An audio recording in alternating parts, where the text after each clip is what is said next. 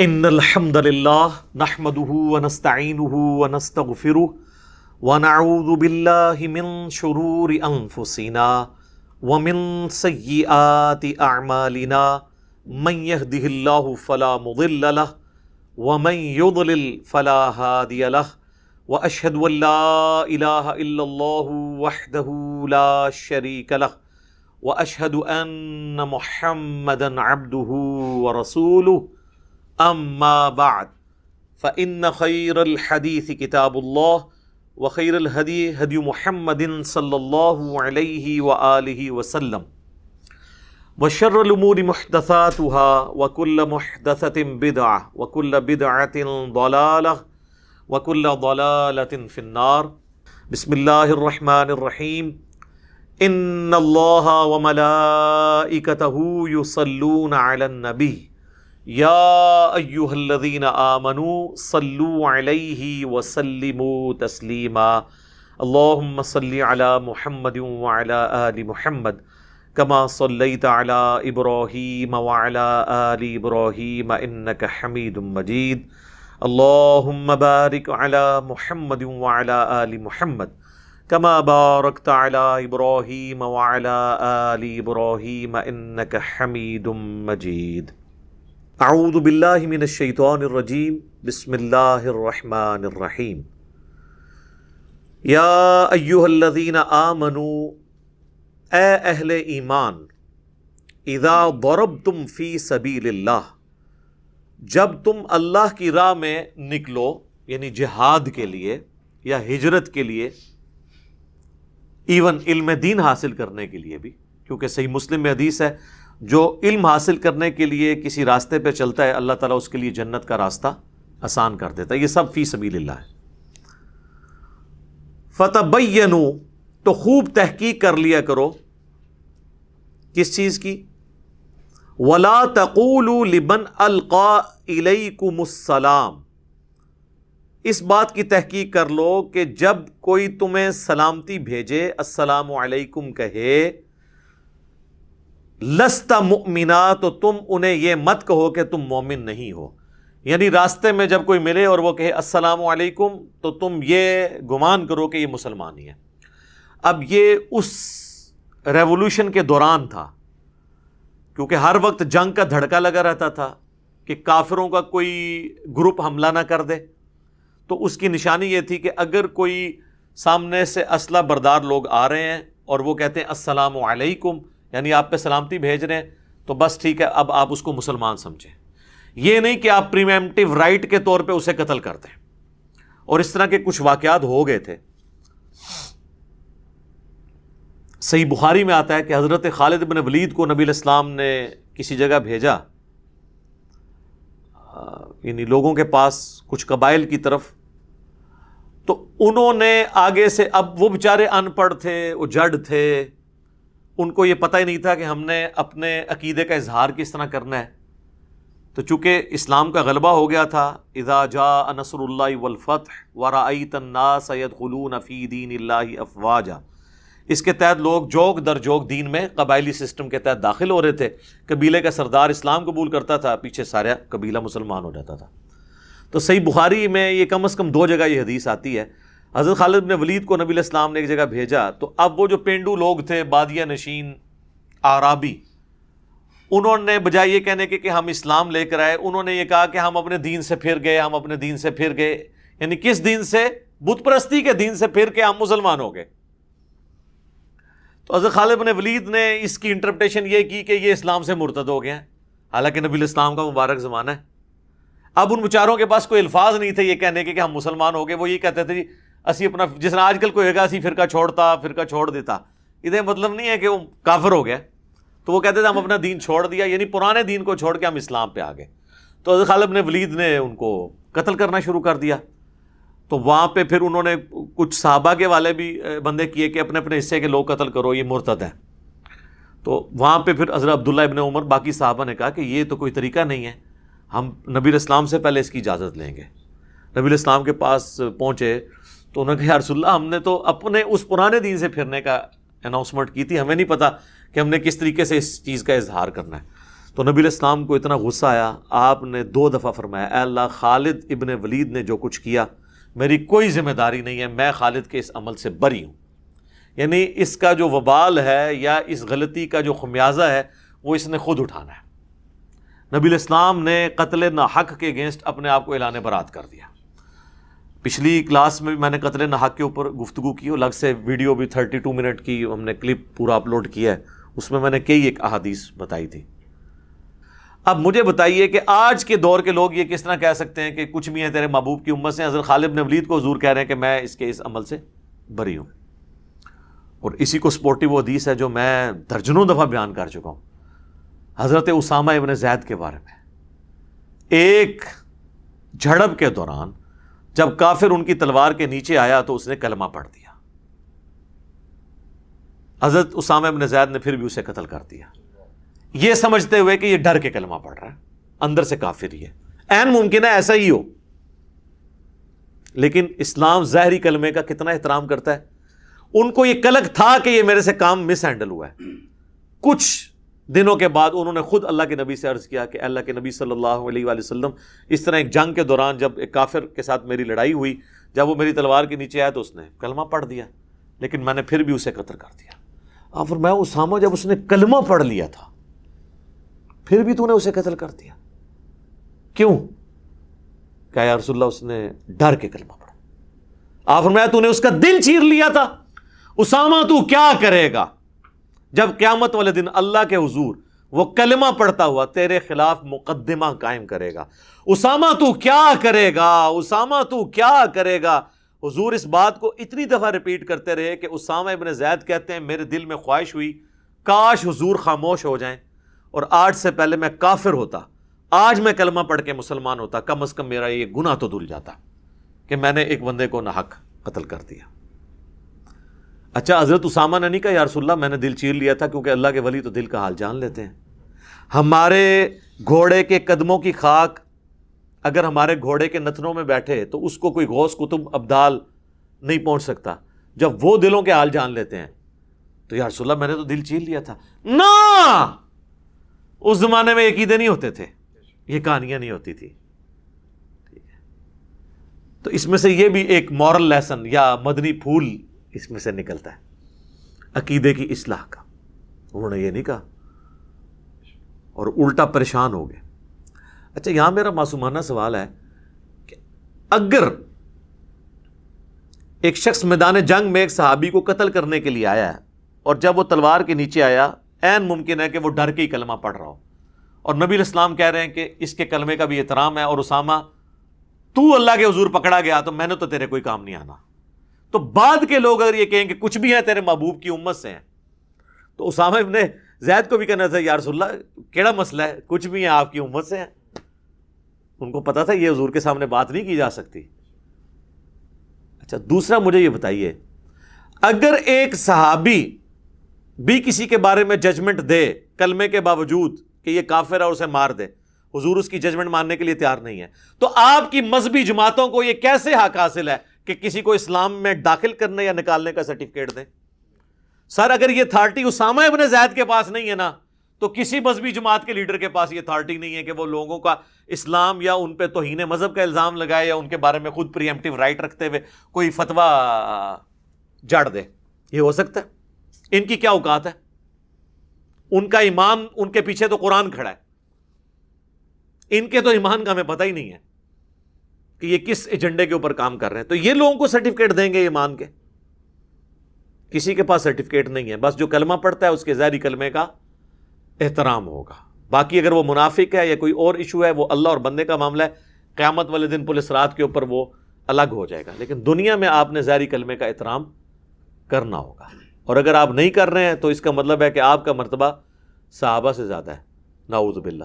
اگر اسامہ بن زید کو حضور کہہ رہے ہیں، میری کوئی ذمہ داری نہیں ہے۔ اللہ کے حضور اگر اس نے مقدمہ قائم کیا تو سر آپ کی ذمہ داری بھی، آپ کا بھی جو ذمہ ہے رسول اللہ کے حصے سے اٹھ چکا ہے۔ کیونکہ آپ علیہ السلام پھر آپ کو بھی نہیں اٹھائیں گے۔ انہوں نے نہیں کہا رسول اللہ، آپ دعا کریں میرے لیے۔ خیر ہے، میں پریشانی ہوگی۔ کاش میں آج سے پہلے کافر ہوتا، تو کلمہ پڑھ کے آج مسلمان ہوتا اور میرا یہ گناہ دھل جاتا۔ سر، یہ حدیثیں وہ ہیں جو بخاری مسلم میں صدیوں سے لکھی تھیں۔ لیکن وہ بخاری مسلم میں ہی لکھی رہ گئیں۔ باہر نہیں نکلی باہر نکلتی تو آج یہ جو قتل و غارت کا بازار گرم کیا ہوا ہے توہین مذہب کے نام کے اوپر، گستاخیوں کے نام کے اوپر اور فتووں کے نام کے اوپر، تو یہ معاملات نہیں ہونے تھے۔ اور اللہ کا شکر ہے ہمارا یہ پلیٹ فارم ہے، ورنہ آپ کی آنے والی نسلیں تو اس دین سے متنفر ہو جاتی۔ جو دین کا حلیہ آپ نے بگاڑ کے پیش کیا ہے نا، مرنے اور مارنے والا۔ کسی نے اس دین کو قبول ہی نہیں کرنا تھا۔ ان کہنا یہ تو ہم انسیکیور ہیں۔ ایک گورا کافر ہے، سکیور ہے۔ جیسے ہی مسلمان ہوتا ہے انسیکیور ہو گیا۔ کیونکہ اگر وہ شیعہ ہو گیا، تو دیوبندی اور بریلوی اور اہل حدیث کہیں گے اس کو مار دو۔ اور اگر وہ اہل حدیث ہو گیا، تو بریلوی اور دیوبندی کہیں گے، انگریزوں کی پیداوار ہے، خوارج کی جماعت ہے۔ دیوبندی ہو گیا تو بریلوی نے کہنا، گستاخ رسول ہے۔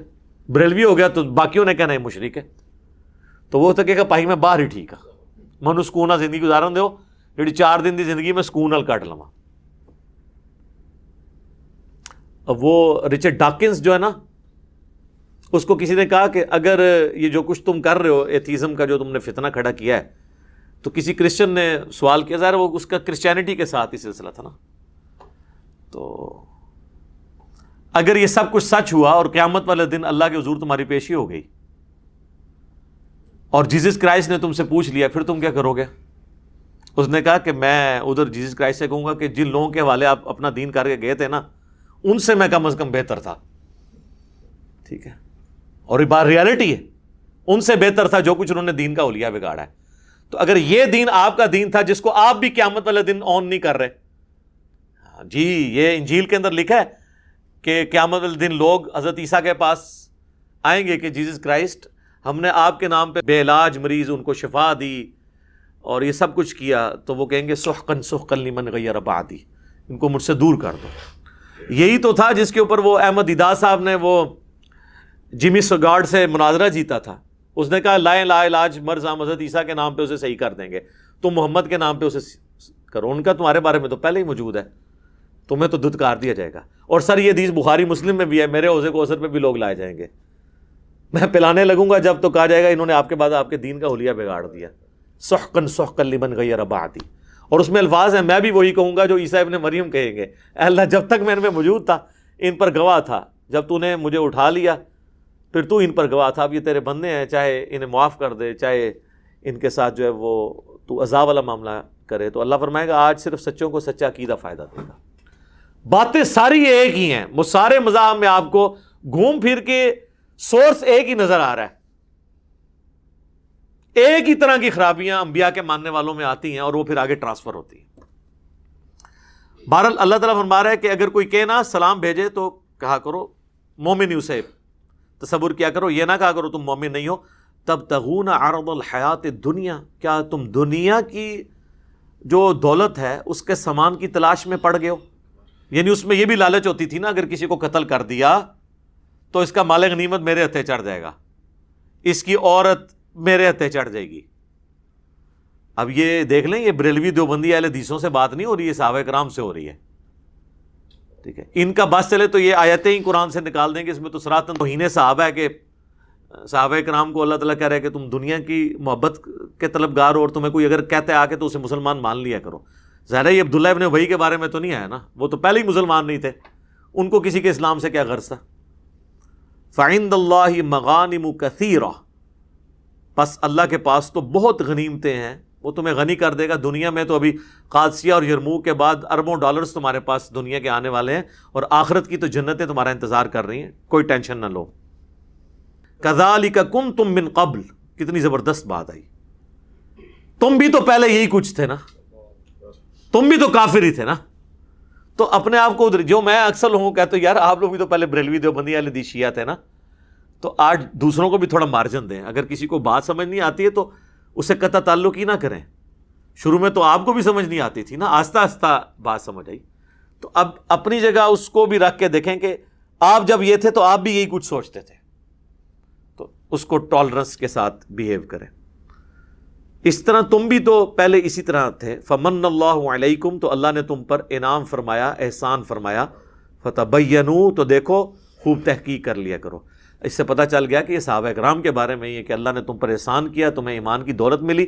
اب کوئی نیو مسلم آئے تو اس کے بارے میں بدگمانی نہ کیا کرو اور اس چکر میں نہ رہو کہ اس کو مار کے میں دنیا کا مال حاصل کر لوں گا۔ سر، یہ آیات واضح ثبوت ہیں اس بات کا بھی کہ اسلام تلوار کے زور پہ نہیں پھیلا۔ اسلام نے آخری درجے تک تلوار کو اوائڈ کیا کہ اس لیول تک بات نہ پہنچے۔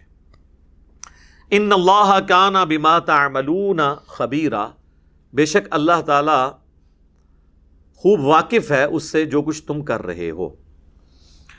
اب جہاد سے متعلق آیات آ رہی ہیں اور یہ اس زمانے میں آیات ہیں جب جہاد کرنا سب پہ فرض نہیں تھا۔ غزو تبوک سے پہلے جتنا بھی جہاد ہے نا وہ آپشنل تھا، جو کرے گا ثواب، جو نہیں کرے گا، کوئی گناہ نہیں۔ تبوک کے موقع پہ چونکہ رومن امپائر سے ٹکرانا تھا، ڈیڑھ لاکھ کی فوج لے کر کیسر روم جو ہے وہ عرب کے بارڈر پہ آ گیا تھا، نبی الاسلام تیس ہزار کا لشکر لے کر بنفس نفیس خود تشریف لے گئے۔ اس سے پہلے اگر کوئی جہاد اور قتال نہیں کرتا تھا تو صرف یہ کہا جاتا تھا، یہ کم درجے کا مسلمان ہے، جہاد کرنے والا زیادہ درجے کا مسلمان ہے۔ ایک دوسرے پہ ملامت نہیں ہوتی تھی۔ اور یہ اسی کانٹیکس میں آیات آ رہی ہیں۔ کہ جو جہاد کرتا ہے اس کا درجہ زیادہ ہے، جو نہیں کرتا اس کا کم ہے۔ تو لہٰذا اس کو اس زمانے کے اعتبار سے بھی سمجھنا ہے۔ غزب تبوک کے اوپر یہ فٹ نہیں ہوگی سورہ توبہ کی آیات۔ آج یہ ویلڈ ہوں گی کہ آج، جو کہ میرے پچھلے دنوں فلسطین کے اوپر بھی ویڈیو ریکارڈ ہوئی ہے کہ آج صرف فوج کا کام ہے کہ وہ لڑے گی۔ ہم نے جب ان کو ٹیکسز دے کے ان کو پیسہ دے دیا، ہم عہدہ برا ہو گیا یہ جانے اور اللہ کا معاملہ جانے، حکمرانوں کو اللہ تعالیٰ پوچھے گا۔ ہم جا کے تو خود بخود وہاں پہ مر کے ان کا مرائل بلند نہیں کرنا چاہتے کافروں کا۔ یہاں سے پرائیویٹ جہادی چلے جائیں اور جا کے وہاں مارے جائیں تو وہ تو کافروں کا تو خون بڑھ جائے گا کہ اینے مار چھڑے نے مسلمان۔ تو اس سے بہتر آپ یہیں بیٹھے رہیں، فوج جا کے لڑے، آپ نہ لڑیں پراپر ٹریننگ والے لوگ لڑیں۔ لا یستویل قاعدون من المؤمنین۔ نہیں برابر ہو سکتے گھروں میں بیٹھے ہوئے مسلمان مومن۔ غیر الضرر۔ سوائے معذوروں کے۔ معذور اگر کوئی گھر بیٹھتا ہے۔ ولاد آباد والمجاہدون فی سبیل اللہ باموالہم وانفسہم۔ اور وہ مجاہدین جو اپنی جان اور مال کے ساتھ اللہ کی راہ میں جہاد کرتے ہیں، یہ اور گھر میں بیٹھے ہوئے۔ وائی فائی کے اوپر۔ انٹرنیٹ چلانے والے یہ برابر نہیں ہو سکتے۔ ہاں جی۔ اللہ یہ کہ کوئی معذور ہو جائے۔ اچھا اس میں بھی آپ اشارہ مل رہا ہے کہ معذور بندے کو آپ جا کے میدان جنگ میں پھینک دیں۔ تو وہ لاش ہی چکو گے نا۔ اسی طریقے سے یہ لاٹھیوں اور ڈنڈوں کے ساتھ جب آپ جا کے کافروں کی فوجوں سے لڑیں گے، تو یہ تو معذور لوگ ہیں۔ ان کے اوپر تو زیادہ ہی نہیں ہے۔ میں اور آپ سارے معذور ہیں، کیونکہ ہمارے پاس نہ ٹریننگ ہے، نہ اصل ہے۔ معذور کا مطلب جو اللہ کے حضور معذرت پیش کر سکتا ہے۔ ازر ہو جس کا، مجبوری ہو۔ ٹانگ ٹوٹا ہونا بھی مجبوری ہے۔ اور سلامت ہے اور اسلحہ نہیں چلانے آتا، نہ وہ اسلحہ موجود ہے، تو یہ بھی مجبوری ہے۔ مجبوری کا یہ مطلب نہیں ہے کہ لولا لنگڑا ہے تو وہی معذور ہے۔ ہمارے نزدیک تو علماء کی اکثریت بھی علمی طور پہ معذور ہیں۔ مدرسوں سے ڈگری لی ہوئی ہیں، علم نام کی کوئی چیز نہیں، معذور ہے ذہنی طور پہ تو معذور ہوتے ہی ہیں بےچارے جب مانگ مانگ کے کھاتے ہیں۔ تو تارے جمی صاحب نے کہا کہ میں نے ایم ٹی جے کیوں لانچ کی؟ تو وہ یہی تو بتا رہے ہیں۔ فضل اللہ المجاہدین ابی اموالہم و انفسہم علی القاعدین درجہ۔ اللہ تعالیٰ نے فضیلت اور بزرگی دی ہے ان مجاہدین کو جو اپنے مال اور جان کے ذریعے اللہ کی راہ میں جہاد کرتے ہیں، ان لوگوں پر جو اپنے گھروں میں بیٹھے ہوئے ہیں۔ وکل وعد اللہ الحسن۔ لیکن اللہ نے سب کے ساتھ وعدہ اچھا کیا ہوا ہے۔ یہ نہیں ہے کہ وہ جنت میں نہیں جائیں گے، جنت میں دونوں جائیں گے، لیکن سر زمین اسمان کا فرق ہے۔ اسلام آباد میں آپ کو آئی ٹین کے اندر ایک مکان ملے اور اس کے اگینسٹ آپ کو ایف ایٹ میں کوٹھی ملے۔ زمین اسمان کا فرق ہے۔ جنتوں میں پھر زمین اسمان کا فرق۔ نبیوں والا کام ہوگا تو نبیوں والی جنت ملے گی۔ تینتیس نمبر پاس، ابھی تو چالیس نمبر ہو گئے ہیں پاس ہونے کے بھی۔ تو پھر اسی قسم کی جنت ہی ملے گی۔ وفد اللہ المجاہدین القاعدین اجرن عظیما۔ دیکھیں بار بار رپیٹ ہو رہا ہے۔ اللہ تعالیٰ وہم نکال رہا ہے۔ دیکھیں بات شروع ہوئی، پھر بیچ میں گئی پھر اینڈ اس پہ کر رہا ہے۔ اور اللہ تعالیٰ نے بہت فضیلت دی ہے ان مجاہدین کو۔ اور ان کے لیے بہت بڑا اجر ہے ان لوگوں کے مقابلے پر جو گھر بیٹھ کے پبچی جی کھیلتے ہیں۔ کیوں جی جو دین کا کام کرتے ہیں، ان پہ بہت فضیلت ہے۔ درجات من، وہ اللہ کی طرف سے درجات ہیں، وہ مغفرت و رحمہ، اور مغفرت اور بخشش اور رحمت ہے۔ وکان اللہ غفور الرحیمہ اور اللہ تعالیٰ تو بخشنے والا مہربان ہے۔ ان الدینہ توفاہم الملائکہ، وہ لوگ کہ جب فرشتے ان کی روحوں کو قبض کرتے ہیں اس حال میں کہ غالمی انفسہم، وہ اپنی جانوں پر ظلم کرنے والے ہوتے ہیں۔ ظلم کیا؟ اللہ کی حدیں توڑی ہیں، اللہ کے حکم انہوں نے پورے نہیں کیے۔ یہاں اسپیسیفکلی ان لوگوں کے بارے میں بات ہے کہ جو سورہ نصاب میں آیا تھا کہ ہجرت فرض ہے۔ نبی علیہ السلام کو مین پاور چاہیے، تم جہاں جہاں پہ بھی ہو، سب لوگ ہجرت کر کے مدینے میں آ جاؤ تاکہ یہاں سے ایک دعوت لانچ کی جائے۔ مین پاور کے بغیر تو نہیں ہو سکتا۔ نبی علیہ السلام نے پھوکے مار کے تو نہیں کافروں کو غائب کرنا تھا۔ آپ کو تو صحابہ کرام چاہیے تھے اپنی سپورٹ کے لیے۔ تو کہا گیا سب لوگ ہجرت کریں اور جو ہجرت نہیں کریں گے وہ منافق ڈکلیئر کیے جائیں گے۔ اور ایسے لوگوں کی حالانکہ کلمہ گویا جب موت کا وقت آئے گا تو فرشتے جو ہے نا، ان سے موت کے وقت پوچھیں گے کالو فی ما کن تم بھائی کیڑے چگلے لگے رہے ہو؟ کس چکر میں تھے تم؟ اللہ کے نبی کی پکار پہ تم ہجرت کر کے مدینے کیوں نہیں گئے؟ ادھر ہی بیٹھ کے تم مسلح کے اوپر اور تسمیاں پھیرتے رہے، اللہ کے نبی کی کو تمہاری ضرورت تھی اور تم اپنی نمازیں سیدھی کرتے رہے۔ وہ بھی یہی سمجھتے ہوں گے کہ ہم بہت نیکو کار ہیں۔ قالو کنہ مستضعفین فی الارض۔ تو وہ موت کے بعد فرشتوں کو جواب دیں گے کہ ہم زمین میں بڑے بے بس تھے، کمزور لوگ ہیں، ابھی بچوں والے ہیں۔ اتنا مال نہیں تھا، کدھر جاتے، کیسے جاتے؟ قالو علم تکن ارد اللہ واسعہ۔ تو وہ فرشتے کہیں گے کہ کیا تم نہیں جانتے کہ اللہ کی زمین اتنی وسیع ہے؟ فتح جروف ہی تم وہاں ہجرت کیوں نہیں کر گئے؟ اگر یہاں پہ اسلام پہ چلنا مشکل تھا، تو تم وہاں چلے جاتے۔ اس علاقے کو چھوڑ دیتے اللہ کے لیے۔ فلا جہنم ایسے لوگ ہیں یہ کہ جن کا ٹھکانا ہوگا جہنم۔ وساعت مصیر اور کیا ہی برا ٹھکانا ہے پلٹنے کا۔ اللہم لا تجعلنا منہم اللہم اجرنا من النار. آمین. المستضعفین من الرجال. ہاں واقعی ایسے مرد جو کمزور ہوں، معذور ہیں، ان کے پاس اتنا زیادہ راہ نہیں ہے کہ وہ سفر کر سکیں۔ ان کا معاملہ الگ ہے. ون نسا والولدان. اور عورتیں اور بچے۔ عورتیں اور بچے چونکہ مرد پہ ڈپینڈنٹ ہیں، اگر مرد نے غلط کام کیا تو وہ بھگتے گا، اس کی عورت اور بچے ذمہ دار نہیں ہوں گے، کیونکہ وہ ڈپینڈنٹ ہے لا يستطيعون حیلتا ولا يهتدون سبیلا۔ ایسے لوگ کہ جو کوئی تدبیر نہیں رکھتے تھے، ان کے پاس اتنا مال و متا یا ریسورسز نہیں تھے۔ جس طرح غزوہ تبو کے موقع پر سورہ توبہ میں آئے گا نا، کتنے اصحاب آئے کہ یا رسول اللہ، آپ ہمارے لیے سواری کا بندوبست کر لیں۔ تو حضور نے کہا، میرے پاس تو سواری نہیں ہے، تو وہ روتے ہوئے وہاں سے واپس پلٹے۔ اللہ نے کہا، ان کا عذر قبول ہے۔ انہوں نے اپنا آپ پیش کر دیا اللہ کے لیے۔ اب چونکہ ریسورسز نہیں تھے، یہ معاملہ الگ ہے۔ تو ایسے لوگوں کو چھوٹ ہے۔ لیکن یہ چکر بازیاں دنیا میں کوئی کر سکتا ہے، میں مجبور ہوں۔ اللہ کو پتا ہوگا کتنا مجبور ہے۔ دنیا کو آپ دھوکہ دے سکتے ہیں کہ جی میری یہ مجبوری تھی، اس وجہ سے میں یہ نہیں کر سکا۔ اور اگر مجھے پہلے پتا چل جاتا تو میں یہ کر لیتا۔ اور کئی لوگ درس میں نہیں آ سکتے، وہ کہتے ہیں، اوہ اچھا اچھا ہوں ٹائم چینج ہو گیا آ جی ہوں، اگلی بار آ جاؤ پھر۔ جو تھی چاند چڑھانا ہے، چڑھا لو آ کے انج نہیں ہوتا تو اللہ تعالیٰ ہمارا ہے کہ ان کا معاملہ بالکل الگ ہے کہ جن کے پاس کوئی تدبیر، کوئی راستہ نہیں تھا۔ فلا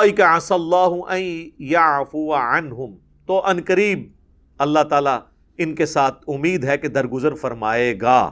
ادھر بھی دیکھیں، اللہ کا غصہ کس لیول کا اللہ نے یہ نہیں فرمایا کہ میں نے ان کو معاف کیا ہوا ہے۔ کہہ کہ ان قریب ان کی پرسش کر کے چھوڑ دوں گا۔ پوچھیں گا ضرور کہ ہاں جی نعرے تھے بڑے سن کے غلامی رسول میں موت بھی قبول ہے تو موت قبول کر لینا نا، پیدل ٹور پہنتا ابو ذر غفاری نہیں پیدل چلا تو بھوک کے لیے سر؟ ہے جی اونٹ نہیں چلا تو خود چل پڑے ہیں۔ ٹھیک ہے۔ تو تھوڑی جی سرزنش تو ہوئے گی، اینڈ تے چلے ہو سکتا ہے چھوڑ دو مکان اللہ عفو غفورا۔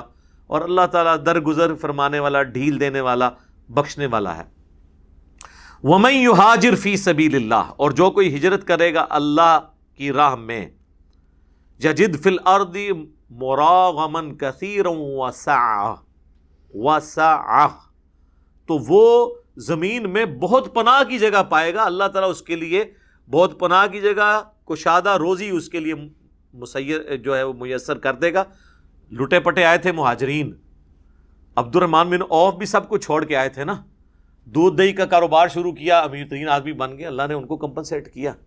ایسا نہیں ہے کہ لوگ کمپنسیٹ نہیں ہوئے۔ وہ میں یخرج ممبئی ہی مہاجرا اور جو کوئی اپنے گھر سے نکلے مہاجر کی حیثیت سے اللہ و رسولی اللہ اور اس کے رسول کی طرف۔ ثم یدرک الموت۔ اور راستے میں اس کو اگر موت آ گئی۔ فقد واقع اجرہ علی اللہ۔ اللہ کے حضور اس کا اجر پکا ہو گیا، چاہے وہ رسول اللہ کے قدموں تک نہیں بھی پہنچ سکا۔ اللہ اس کو مہاجر لکھ لے گا، اللہ اس کو اجر بھی دے دے گا۔ اس دوران مر گیا تو شہادت کا درجہ بھی ہے، کیونکہ اللہ کی راہ میں مرا ہے۔ وہ تو صحیح مسلم حدیث ہے۔ اگر کسی کے دل میں شہادت کی تمنا ہے، اس کو اپنے بستر پہ بھی موت آئی، وہ شہید لکھا جائے گا۔ وکان اللہ غفور رحیمہ، اور اللہ تعالیٰ بخشنے والا اور رحم فرمانے والا ہے۔ اب یہ دیکھیں مہاجر اللہ اور اس کے رسول کی طرف مہاجر. پوائنٹ ٹو بی نوٹڈ اللہ اور اس کے رسول کی طرف مہاجر. بخاری اور مسلم دونوں میں حدیث ہے، بخاری کی پہلی حدیث یہی ہے، مسلم میں بھی ہے، مشکات کی بھی پہلی حدیث یہی ہے. انم الاعمال بالنیات. اعمال کا دار و مدار نیتوں پر ہے. پھر نبی اسلام نے فرمایا، جو کوئی اللہ اور اس کے رسول کے لیے ہجرت کرے گا اس کی ہجرت اللہ اور اس کے رسول کے لیے لکھی جائے گی۔ اور جس شخص نے کسی عورت سے نکاح کی خواہش میں یا اپنے کاروبار کے لیے ہجرت کی، اس کی ہجرت اس کے لیے لکھی جائے گی۔ تو اللہ کی رضا جب تک شامل نہیں ہوگی نا تو آپ کو نئے کام کا بھی اجر نہیں ملنا۔ اور ریاکاری کے لیے ہوا تو الٹا وہ بوال بن جائے گا۔ اب میرے بھائیوں سورت النساء کی آیت نمبر ون زیرو ون آ رہی ہے۔ ان شاء اللہ بقیہ گفتگو اسی آیت کے کانٹیکس میں ہوگی۔ یہ بڑی اہم ترین آیت ہے۔ اس کے کانٹیکس میں انشاءاللہ میں نماز قصر، مسافر کی نماز، مسافت کتنی ہو تو اس پہ قصر نماز والا معاملہ ہوگا۔ یہ ساری ڈیٹیلز جو ہے نا کوشش کروں گا۔ باقی کے وقت میں تیزی سے کور کروں۔ ان شاء اللہ تعالیٰ پہلے اس آیت مبارکہ کو کور کر لیتے ہیں۔ وہ ادا دورب تم فل ارد اور جب تم زمین میں سفر کرو فلئی سا علیہ کم تو تم پر کوئی حرج نہیں ہے، کوئی گرفت نہیں ہے، کوئی حرج نہیں ہے۔ ان تک سرو من کہ تم نماز میں قصر کر لیا کرو یعنی نماز مختصر کر لیا کرو۔ وہ ڈیٹیلز جو ہیں وہ قرآن میں نہیں آئی ہیں، وہ سنت میں ہیں یعنی صحیح الاسناد احادیث میں۔ اس سے یہ بات پتہ چلی کہ قرآن کی پریکٹیکل اپلیکیشن ایک مسلمان کے اوپر اس وقت ہوگی جب وہ سنت کو بھی مانے گا۔ ورنہ وہ قرآن کا بھی منکر ہوگا۔ اسی لیے آیا نا صورت النساء کی آیت نمبر ایٹی میں میں یوتی رسولہ فقد اطاع اللہ جو رسول اللہ کی اطاعت کرتا ہے تو وہ اللہ کی اطاعت کرتا ہے۔ اللہ کی اطاعت اب کرنی ہے، نماز کسر کرو تو یہاں تو نہ نماز کی پوری رکھتے ہیں بھی موجود نہیں کسر کہاں سے کرنی ہے؟ طریقہ بھی کوئی نہیں، وہ سنت کی طرف۔ سنت کو ماننا، قرآن کو ماننا ہے۔ اور کسی چیز کا سنت میں ہونا، قرآن کا عیب نہیں ہے، کیونکہ قرآن ہی نے سنت کی طرف ہماری رہنمائی کی ہے۔ قرآن کا ٹاپک عقیدہ ہے، سنت امال کو ڈیٹیل سے بیان کرتی ہے۔ لہذا قرآن کا یہ عیب نہیں ہے کہ اس میں نماز کا طریقہ نہیں ہے، وہاں نماز کی فرضیت آئی اور چند ایک احکامات، باقی سنت کی طرف قرآن نے ہماری رہنمائی کی۔ ان خف تم یف تینا کم الدین کفرو اگر تمہیں اس بات کا خوف ہو کہ تمہیں کافر فتنے میں ڈال دیں گے ازمائش میں، مصیبت اور تکلیف میں، تو اس سے بچنے کے لیے نماز بھی مختصر کر لو تاکہ جلدی سے نماز سے فارغ ہو جاؤ، بلکہ اس سے اگلی جو آیت آئے گی، اس میں تو نماز خوف کا ذکر ہے۔ اس میں تو اور مختصر نماز کر دی گئی۔ ان الکافرین کانو لکم عدو مبینہ بے شک جو کافر ہیں، وہ تمہارے کھلے دشمن ہیں۔ تو ظاہر جب وہ دشمن ہیں، تو پھر ان سے بچنے کے لیے تمہیں نماز میں قصر کی اجازت دی جا رہی ہے۔ اب یہ آیت بالکل واضح ہے۔ کہ قصر نماز یہ آپشن ہے، نہ کہ آبلیگیشن یعنی یہ اجازت ہے، نہ کہ حکم ہے کہ ضرور کرنی ہے۔ کیونکہ الفاظ دیکھیں نا فلئی سا علیکم جناحن کوئی تم پہ گرفت نہیں ہے ان تک سرو منسلا کہ نماز مختصر کر لو کسر کر لو اس کے اندر، تو کوئی حرج نہیں ہے۔ مراد یہ کہ اگر مختصر پڑھ لیتے ہو تو کوئی حرج نہیں، اگر پوری پڑھ لیتے ہو تو کوئی گناہ بھی نہیں۔ اور اس کو سپورٹیو احادیث بھی ہیں۔ لہٰذا حنفیوں کا یہ موقف جو ہے نا کہ نماز قصر کرنا واجب ہے۔ اور اگر کوئی کسر نہیں کرے گا تو اس کی نماز ہی نہیں ہوگی۔ وہ کہتے ہیں کہ آپ مسافر تھے اور زور کے چار فرض پڑھ لیے تو آپ کے دو بھی نہیں ہوئے۔ چلو تھوڑا ریم کھاتے کہتے دو ہو گئے، دو نفل لکھے جائیں گے۔ تو تب بھی ہم ان کو کوئی تھوڑا بینیفٹ آف ڈاؤٹ دیتے ہیں۔ انہوں نے اتنی بڑی کہانی بنائی کہ وہ چار کے چار ہی ضائع۔ سر قرآن پڑھیں۔ کوئی حرج نہیں۔ یہ انداز ہی بتا رہا ہے کہ یہ آبلیگیشنل نہیں ہے آپشنل ہے۔ اس میں ایک ابہام ہے۔ وہ یہ ہے کہ ساتھ ایک شرط لگائی، ان خف تم یف تینا کم الدین کافرو اگر تمہیں یہ خطرہ ہونا کہ کافر تمہیں فتنے میں ڈال دیں گے، آزمائش میں ڈال دیں گے یعنی حالت امن نہ ہو، تو پھر کسر کرنے کی اجازت ہے۔ مراد کیا ہوا؟ کہ اگر حالت امن ہے، تو پھر یہ اجازت کوئی نہیں ہے۔ یہ مطلب نکلتا ہے نا اس میں سے۔ لیکن سنت اس کی ایکسپلینیشن کرتی ہے۔ وہ یہ کرتی ہے، یہ والا مطلب اب لینے کے لیے اس لیے تیار نہیں ہے کہ سنت میں اس کی ایکسپلینیشن آ گئی۔ صحیح مسلم میں حدیث ہے۔ ایک شخص نے سیدنا عمر سے پوچھا، یہ قرآن میں تو آیا ہے کہ جب تم حالت امن کا تمہیں یعنی خطرہ ہو، اگر کہ امن کی حالت نہیں ہے اور دشمنوں سے خوف ہے، پھر تم کثر کرو۔ تو اب تو ہم کثرت میں ہیں۔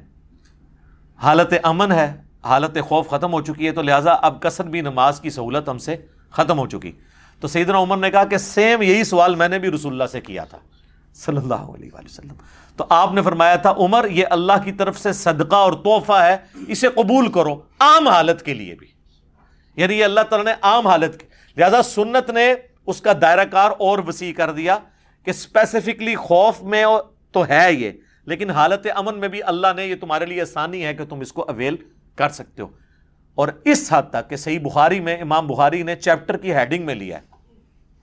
قربان جاؤں۔ اور مولا علی کے نام کے ساتھ لکھا ہے، علی ابن ابی طالب علیہ السلام۔ اس میں۔ اور امام بخاری ہیڈنگ میں لے کے آئے کہ علی ابن ابی طالب علیہ السلام۔ یہ امام بخاری کو کوئی ایران سے فنڈنگ نہیں آتی تھی، سر۔ ہاں یہ بے فکر ہے وہ جب خلیفہ تھے تو وہ جب سفر سے واپس آتے تو کوفے کے گھر وہ دیکھ رہے ہوتے تھے۔ لیکن کوفہ سٹی میں ابھی داخل نہیں ہوتے تھے۔ تو باہر ہی وہ نماز کسر کر کے پھر ساتھیوں کے ساتھ داخل ہوتے تھے۔ تو لوگ پوچھتے تھے کہ حضرت، اب تو ہم گھر پہنچ گئے تو وہ کہتے تھے، نہیں، اللہ کی فیسلٹی سے فائدہ اٹھاؤ۔ ٹھیک ہے؟ تو وہ اللہ کے تحفے کو اس حد تک قبول کرتے تھے۔ امام بخاری نے یہ جو ایک مولا علی کا یعنی قول نقل کر کے، ان کا عمل نقل کر کے اس معاملے کو ایسا کھول کے بیان کر دیا کہ آپ کو یہ گلا نہیں کر سکتا کہ آج ٹرین میں سفر ہوتا ہے، آج ایئر کنڈیشن سفر ہے، آج ہوائی جہاز میں لہٰذا اب آسانی نہیں۔ بھائی، جب سب کچھ سامنے نظر آ رہا ہے، تب بھی اس کو آسانی کو اویل کرنا ہے۔ اللہ تعالیٰ خوش ہوتا ہے کہ کوئی آسانی کو اویل کرے۔ اب آ جائیں ان احادیث کی طرف۔ صحیح بخاری اور صحیح مسلم دونوں میں حدیث ہے اما عائشہ سلام اللہ علیہ کہتی ہیں کہ شروع میں نماز ہوتی ہی دو رکت تھی۔ آپ پتہ نا قیام اللیل بھی دو رکت دو رکت دو رکت جب پانچ نمازوں کی ٹائمنگ نہیں تھی۔ پھر جب مدینہ شریف لوگ ہجرت کر کے آئے تو اللہ تعالیٰ نے نماز کو چار رکت کر دیا۔ لیکن سفر میں دو ہی باقی رکھی۔ یعنی زہر کے دو فرض ہوتے تھے پہلے، وہ چار کر دیے، لیکن سفر میں دو ہی ہیں۔ اسی طریقے سے اثر کے بھی، عشاء کے بھی اور فجر کے تو ہائی دو ہیں، وہ دو ہی رہنے البتہ مغرب کی ایکسیپشن آ گئی، وہ مسند احمد میں حدیث ہے، سوائے مغرب کے۔ مغرب چونکہ شروع سے ہی تین ہے تو وہ ڈیڑھ نہیں ہوتی، وہ تین تین ہی رہتی ہے۔ اور اس پہ اجماع امت ہے۔ بلکہ یہ سترہ رختوں کے اوپر تو اجماع ہے۔ اکثر لوگ کہتے ہیں کہ جی نماز کی رکھتے ہیں حدیث میں بتائیں سر بخاری مسلم کی درجنوں حدیث ہیں، جن میں آپ کو سیدھا سیدھا رزلٹ ملتا ہے کہ رکھتے کون کون سی ہیں ٹھیک ہے تو اس کی تو ضرورت ہی نہیں ہے، اجماع امت ہے۔ جہاں پہ اختلاف ہوگا، وہاں ہم بات کریں گے۔ المستدرک للحاکم میں حدیث ہے، الموجم الکبیر تبرانی میں کہ میری امت کبھی گمراہی پر جمع نہیں ہوگی۔ سنی، شیعہ اور ان کے جتنے چھوٹے چھوٹے آگے فرقیے ہیں، سب کا یہی موقف ہے۔ فجر کے دو فرض زور کے چار اثر کے چار، مغرب کے تین، عشاء کے چار۔ اور سفر میں سارے دو دو ہو جائیں گے، سوائے مغرب کے یہ تین۔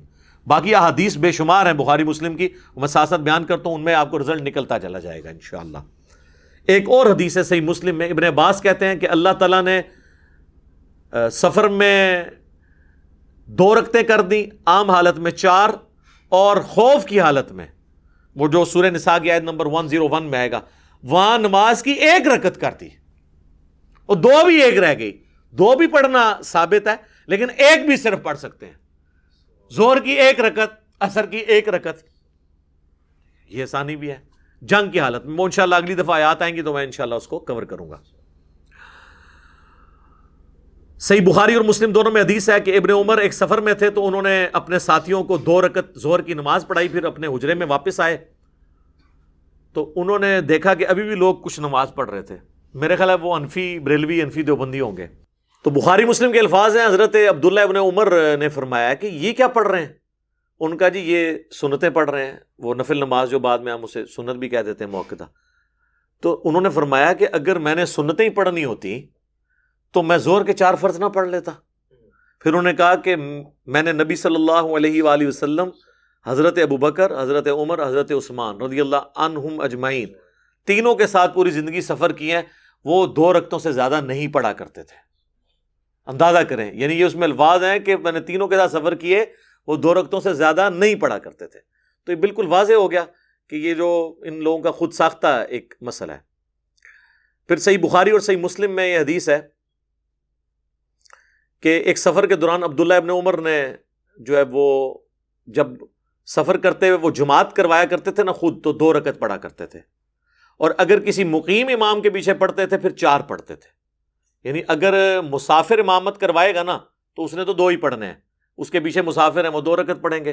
لیکن اگر مسافر مقیم کے پیچھے پڑے گا، جس طرح لوگ حاج اور عمرے پہ جاتے ہیں، اور وہ یہ مسئلہ پوچھ رہے ہوتے ہیں، ادھی پڑھنی ہے پوری؟ وہ پائی مام کعبہ اور مسجد نبی کے امام کے پیچھے پوری پڑھنی ہے۔ ٹھیک ہے نا؟ وہ تو ایک افضلیت والی چیز ہے، آپ اس کو یعنی حاصل کریں۔ تو اس میں یہ آپ نے نہیں کرنا۔ البتہ اگر کوئی مسافر امام امامت کروا رہا ہے اور اس کے پیچھے مقیم پڑھتا ہے، تو اب مقیم نے دو نہیں پڑھنے، اس نے تو چونکہ چار پڑھنے ہیں تو مسافر دو پڑھ کے اسلام پھیر دے گا۔ اور جو مقیم ہے وہ اس کے پیچھے اپنی دو رکھتے پوری کرے گا اور وہ دو رکھتے ہیں اس کی آخری دو رکھتے ہوں گی۔ اس لیے ان میں صرف سورت الفاتحہ پڑے گا۔ بس۔ البتہ فقہ انفی میں لکھا ہے کہ چونکہ امام کے پیچھے آپ قرات نہیں کر سکتے، حالانکہ امام سلام پھیر کے فارغ ہو چکا ہے۔ وہ کہتے ہیں بے شک فارغ ہو گیا۔ آپ نے یہ کرنا ہے کہ آپ نے امام کے سلام پھیرنے کے بعد جب اپنی دو رقطیں پوری کرنی ہے تو اندازے سے اتنی دیر خاموش کھڑے رہنا ہے، جتنی دیر سورہ فاتحہ پڑی جاتی ہے۔ پھر آپ نے رکوع میں چلے جانا ہے، چونکہ امام کے پیچھے قرات نہیں ہوتی۔ پھر ہمیں پڑھاتے تھے، امام کی قرات مقتدی کے لیے کافی ہے، تو امام نے تو آخری دو رقطوں کی قرات بھی نہیں کی، یہ کون سے مقتدی ہیں؟ یعنی وہ کہتے ہیں امیجن کر لیں آپ ورچوئل امام ہے آپ کے سامنے۔ گویا کے امام ہے آپ کے سامنے۔ تو ان کے سارے امام ہی حاضر و ناظر ہیں۔ وہ سلام پھیر کے بھی سامنے موجود ہوتے ہیں۔ جب ہم یہ باتیں کرتے ہیں، کہتے ہیں ہمارے بزرگوں کا مذاق اڑاتا ہے، بھائی بات یہ ہے، لوگوں کو تو اپنے اولاد کے کرتوت بھگتنے پڑتے ہیں نا۔ آپ کے بزرگ وہ ہیں کہ جن کے کرتوت آپ روحانی اولادوں کو بھگتنے پڑ رہے ہیں۔ اس میں ہمارا کیا قصور ہے میرے بھائی؟ سانو نہ پیٹو، اپنے بزرگوں پیٹو۔ ٹھیک ہے جی۔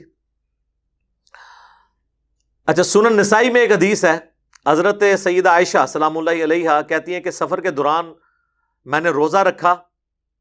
اور نماز چار رکت پڑی تو نبی صلی اللہ علیہ وآلہ وسلم نے دو رکت پڑی اور روزہ چھوڑ دیا۔ بعد میں جب میں نے اللہ کے نبی سے ذکر کیا تو نبی صلی اللہ علیہ و وسلم نے فرمایا، احسن تی یا عائشہ، اے عائشہ، تم نے اچھا کام کیا اور مجھ پر بھی کوئی الزام نہیں ہے۔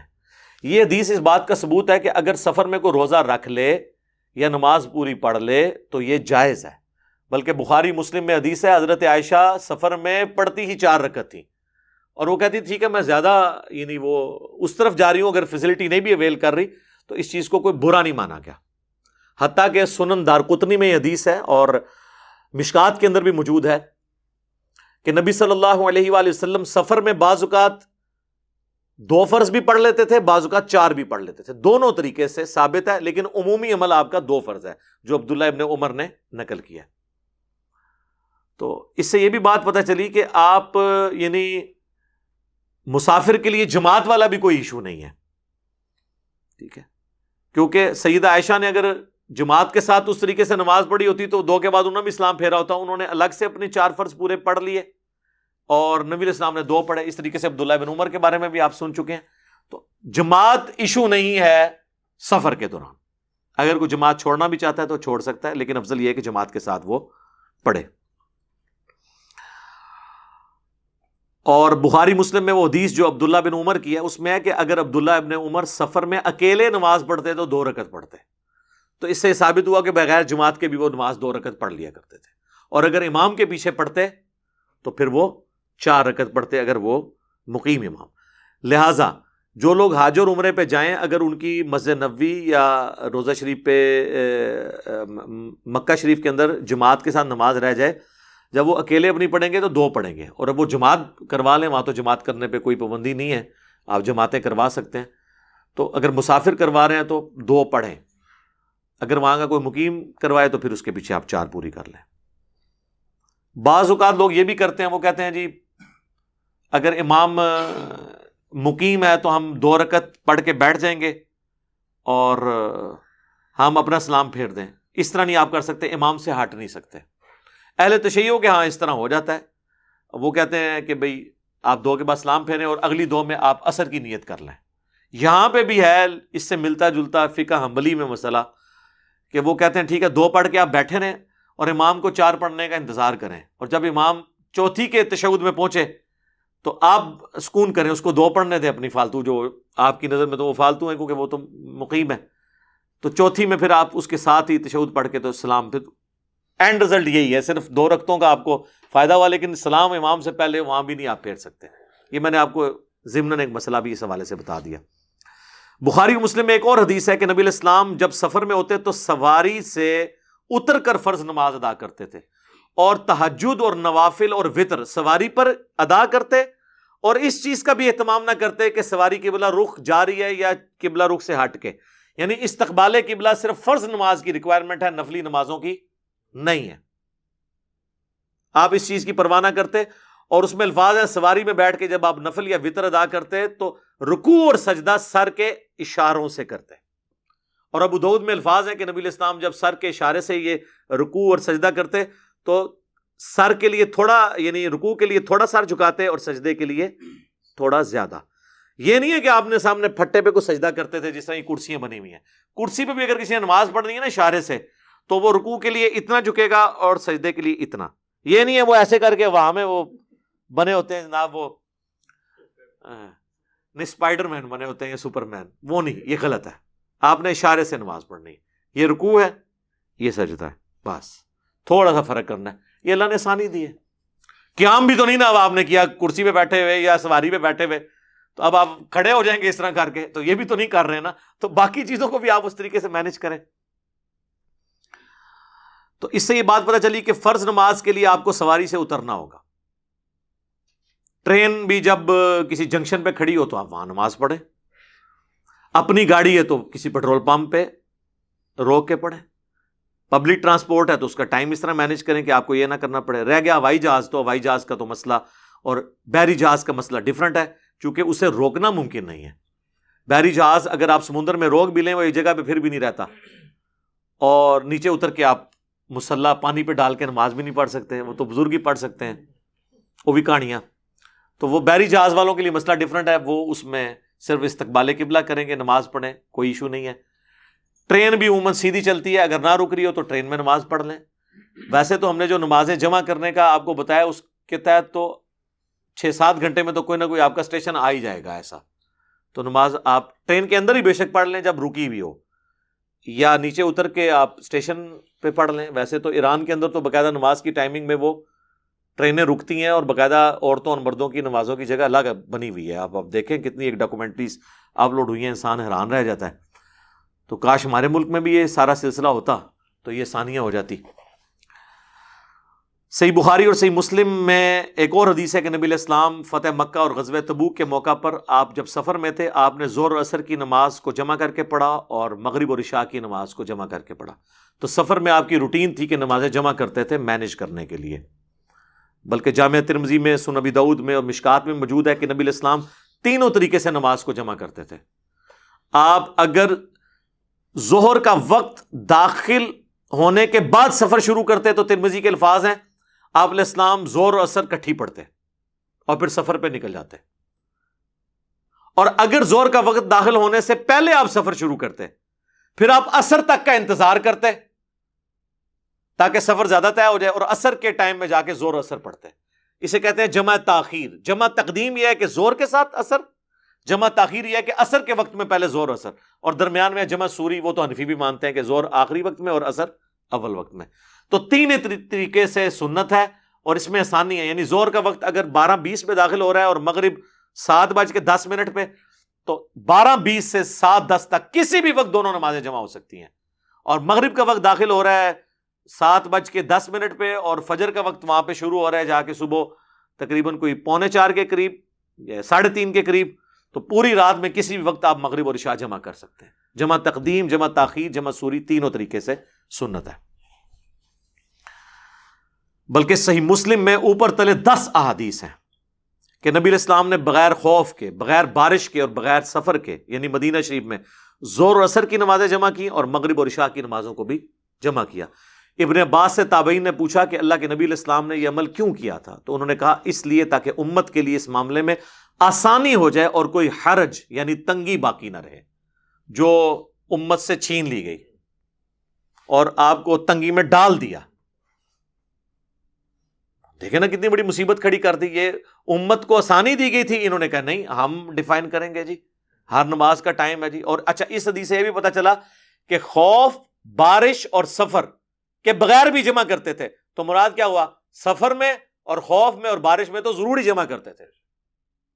بلکہ بخاری مسلم میں آتا ہے کہ بارش میں تو نبی الاسلام اذان میں کہتے تھے سلو فر رحال کہلوا دیتے تھے۔ گھروں میں ہی نماز پڑھو۔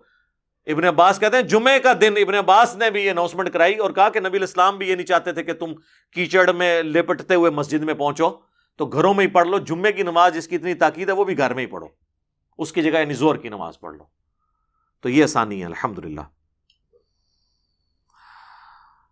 اچھا بخاری و مسلم میں وہ جو حدیث ہے حجت الوداع والی، وہ اس چیز کا ثبوت ہے کہ نبی الاسلام نے جمعے کے دن حج آیا تھا، یوم عرفہ۔ لیکن آپ نے زہر کی نماز ادا کی۔ تو اس سے پتا چلا کہ مسافر کے اوپر جمعے کی نماز نہیں ہے۔ پڑھ لے تو جائز ہے، لیکن وہ بھی حج والا جو معاملہ ہے اس میں تو نہیں کرے گا۔ حج کی تو یہ خصوصیت ہے کہ وہاں تو آپ نے مسجد خیف کے اندر آپ دیکھیں اور ادھر دوسری وہ جو مسجد نمرا ہے عرفات کے اندر، اس کے اندر یعنی جمعہ جب آتا ہے، چاہے وہ یوم عرفہ کو آئے یا باقی حج کے دنوں میں آئے تو جمعے کی نماز نہیں ہوتی۔ دو زور کے فرض ہوتے ہیں اور دو اثر کے فرض ہوتے ہیں۔ میں نے تو خود پڑھی ہوئی ہے الحمد للہ دونوں جگہ۔ تو یہ میں نے یعنی آپ کو اس لیے علم میں اضافے کے طور پہ یہ بات بتا دی۔ باقی حنفیوں کے نزدیک تو یہ ہے کہ آپ نے، چونکہ وہاں پہ اگر پندرہ دن سے آپ کا کام قیام ہے، پھر تو آپ کثر پڑھیں گے، اگر اس سے زیادہ ہے تو آپ پوری پڑھیں گے۔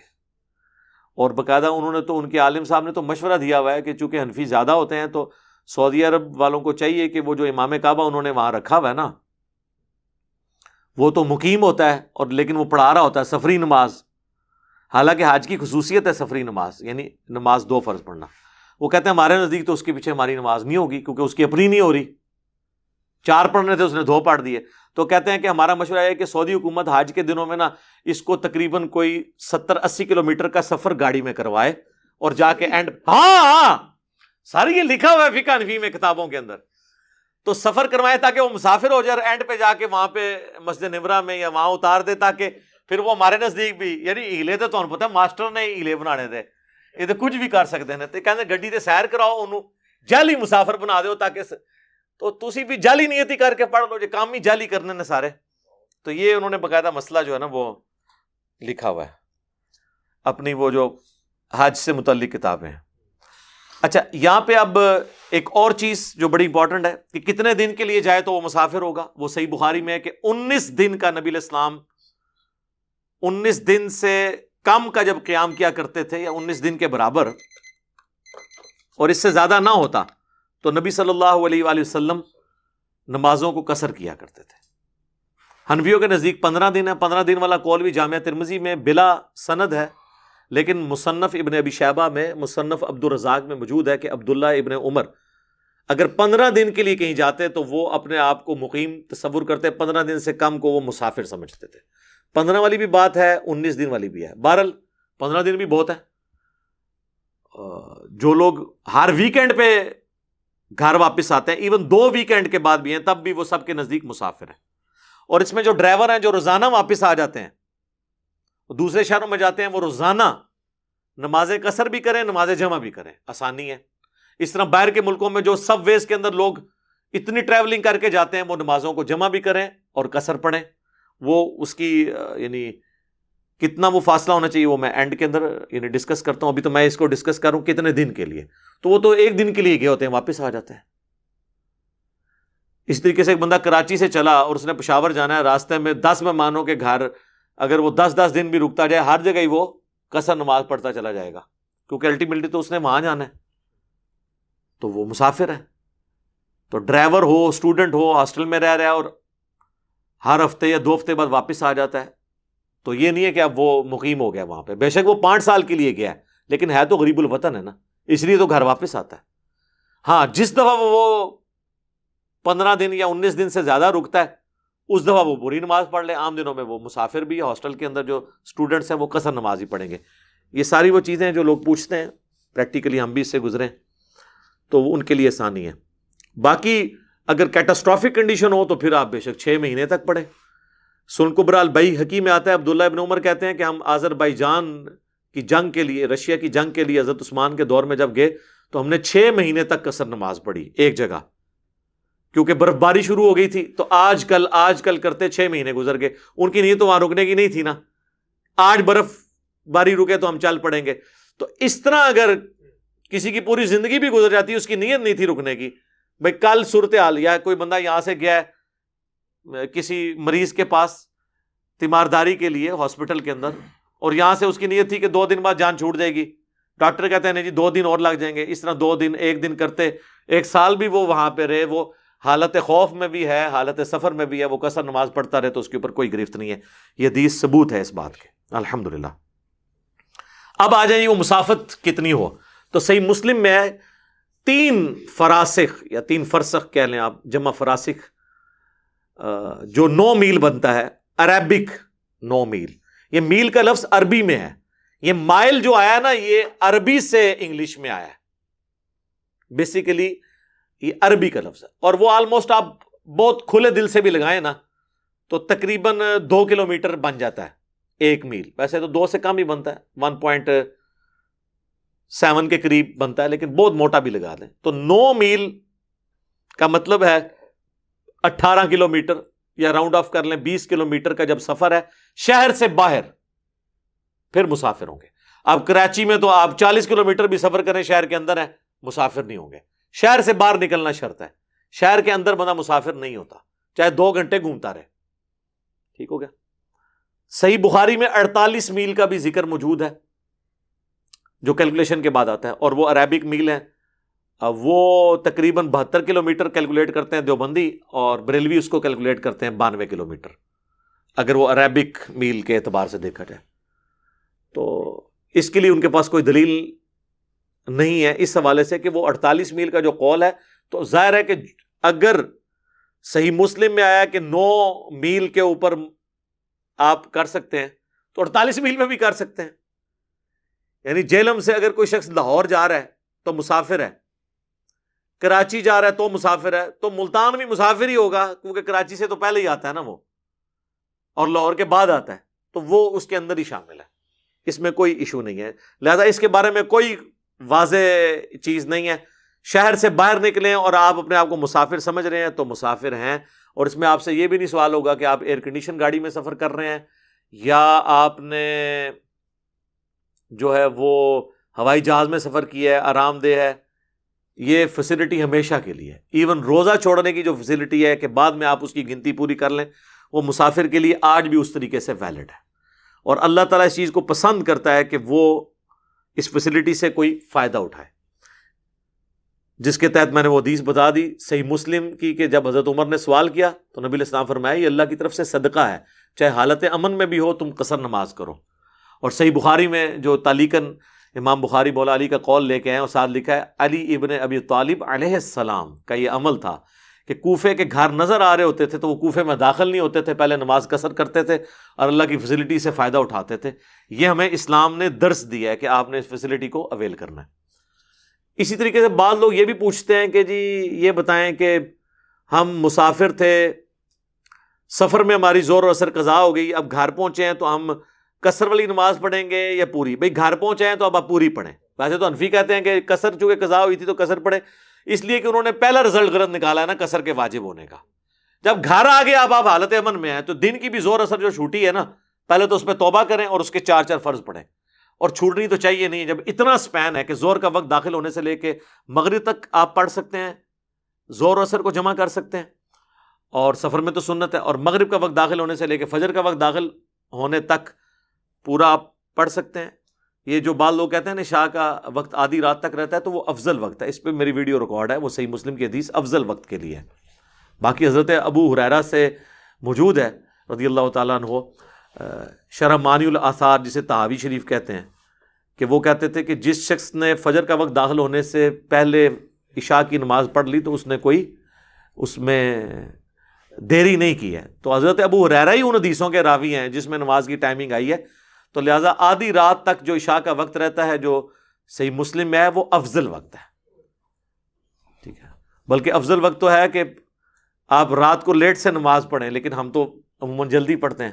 تو افضلیت، غیر افضلیت کا مسئلہ ہے۔ باقی فجر کا وقت داخل ہونے تک آپ تو اتنے بڑے اسپین میں آپ کو ٹائم مل جائے گا نماز پڑھنے کا۔ یہ نماز تو قضا ہو ہی نہیں سکتی، یہ تو بالکل لیم ایکسکیوز ہے۔ لوگ کہتے ہیں نہیں، ہم نوکری کرتے ہیں جی وہاں ٹائم ہی نہیں ملتا نماز کا، تو گھر آ کے کٹھی نمازیں پڑھ لیں۔ تو میں ان سے پوچھتا ہوں کہ ٹوائلٹ جانے کا بھی ٹائم نہیں دیتے آپ کو؟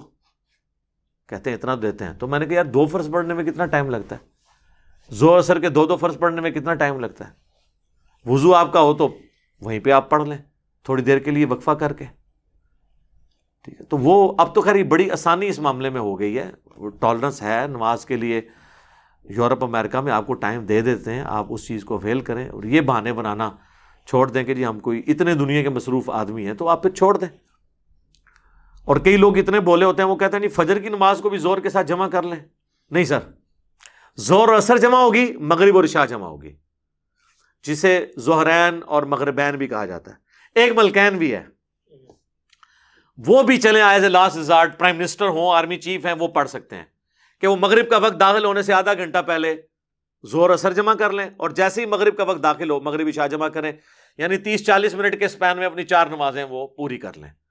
تو وہ مستقل بھی روٹین بنا لیں تو ان کی روٹین ایسی ہے، ان کی جو مصروفیات ہیں، اس کے اندر ان کے لیے کوئی اجازت والی گنجائش ہو سکتی ہے۔ باقی عام آدمی کے لیے تو یہ نہیں ہے کہ وہ اپنی روٹین بنا لیں۔ افضل یہی ہے کہ چاروں نمازیں اپنے الگ الگ وقت میں پڑھیں۔ فجر تو ویسے ہی لادہ ہوتی ہے۔ لیکن اگر کوئی مجبوری کی وجہ سے اس کو روٹین بناتا ہے عام حالت میں بھی تو وہ ثابت ہے، وہ آپ پڑھیں۔ نماز پڑھیں صحیح۔ اور اس میں بھی خالی فرض پڑھنے تو کافی ہیں اور مسافر ہیں، نوکری پیشہ ہیں، آپ روزانہ شہر سے باہر بیس کلو میٹر جاتے ہیں سب وے کے ذریعے، چاہے وہ آپ پانچ منٹ میں پہنچتے ہیں، چاہے ایک گھنٹے میں پہنچتے ہیں، اگر آپ نے وہ سفر طے کر لیا ہے، آپ وہاں نمازیں جمع کریں اور گھر آ کے مغربی شاہ جمع کر لیں۔ پوری رات آپ کے پاس پڑی ہے، جس وقت مرضی جمع کریں۔ تو یہ دین میں وہ آسانی ہے۔ اور میں آپ کو بتاؤں، یہ سب کانٹیننٹ میں ایشو ہے۔ ادروائز آپ عرب ملکوں میں سفر کریں، یہ جب لوگ حاج عمرے کے لیے جاتے ہیں تو وہ تو ڈرائیور ٹرین ہے وہ آپ کو جب زور کے وقت گاڑی مکے سے مدینے کے لیے چلتی ہے نا یا مدینے سے مکے کے لیے، تو وہ ڈرائیور کہہ دیتا ہے کہ بھائی زور اثر جمع کرو، اب میں رات کو جا کے گاڑی روکوں گا، کیونکہ سنت یہی ہے۔ پھر رات کو بھی پھر جا کے وہ عشاء کے وقت میں روکتے ہیں روکتے ہیں اور کہتے ہیں، اب جمع تاخیر پڑھ لو مغرب اور عشاء۔ وہاں کی روٹین ہے، ان کو پتا ہے کہ ادھر تو نماز جو ہے نا، اتنی بڑی انہوں نے دماغ پر سوار کی ہوتی ہے، گاڑیاں رکوا رہے ہوتے ہیں۔ ہم خود رکواتے رہے۔ اور پاکستان جیسے ملک میں ایک بندہ فیملی کے ساتھ پرائیویٹ سفر کر رہا ہے ویگن کے اندر یا بس کے اندر، اور آپ گاڑی رکوائیں نماز کے لیے، تو آپ تو سب لوگوں کو تھریٹ پہ لگا رہے ہیں کہ وہ کوئی ڈاکو لوٹ لیں گے ان کو، گاڑی چلنے دیں۔ تا وقت ہے کہ آپ کسی مین سٹی میں نہ پہنچ جائیں، وہاں جا کے نمازیں جمع کریں۔ پانچ پانچ منٹ بعد گاڑی رکوانے کا کوئی تک ہی نہیں بنتا۔ نماز قضا ہو ہی نہیں سکتی۔ اتنا لمبر سفر کس نے کرنا ہے کہ چھ سات گھنٹے گاڑی ہی نہیں رکے گی؟ یہاں لوگ ڈیڑھ ڈیڑھ گھنٹے کے سفر میں گاڑیاں رکوا رہے ہوتے ہیں۔ بھائی گھر جا کے پڑھ لینا، مغربی چار جمع کرنا، پوری رات پڑی ہوئی ہے۔ زور اثر ہے تو زور کے ساتھ ہی اثر پڑھ کے نکلو۔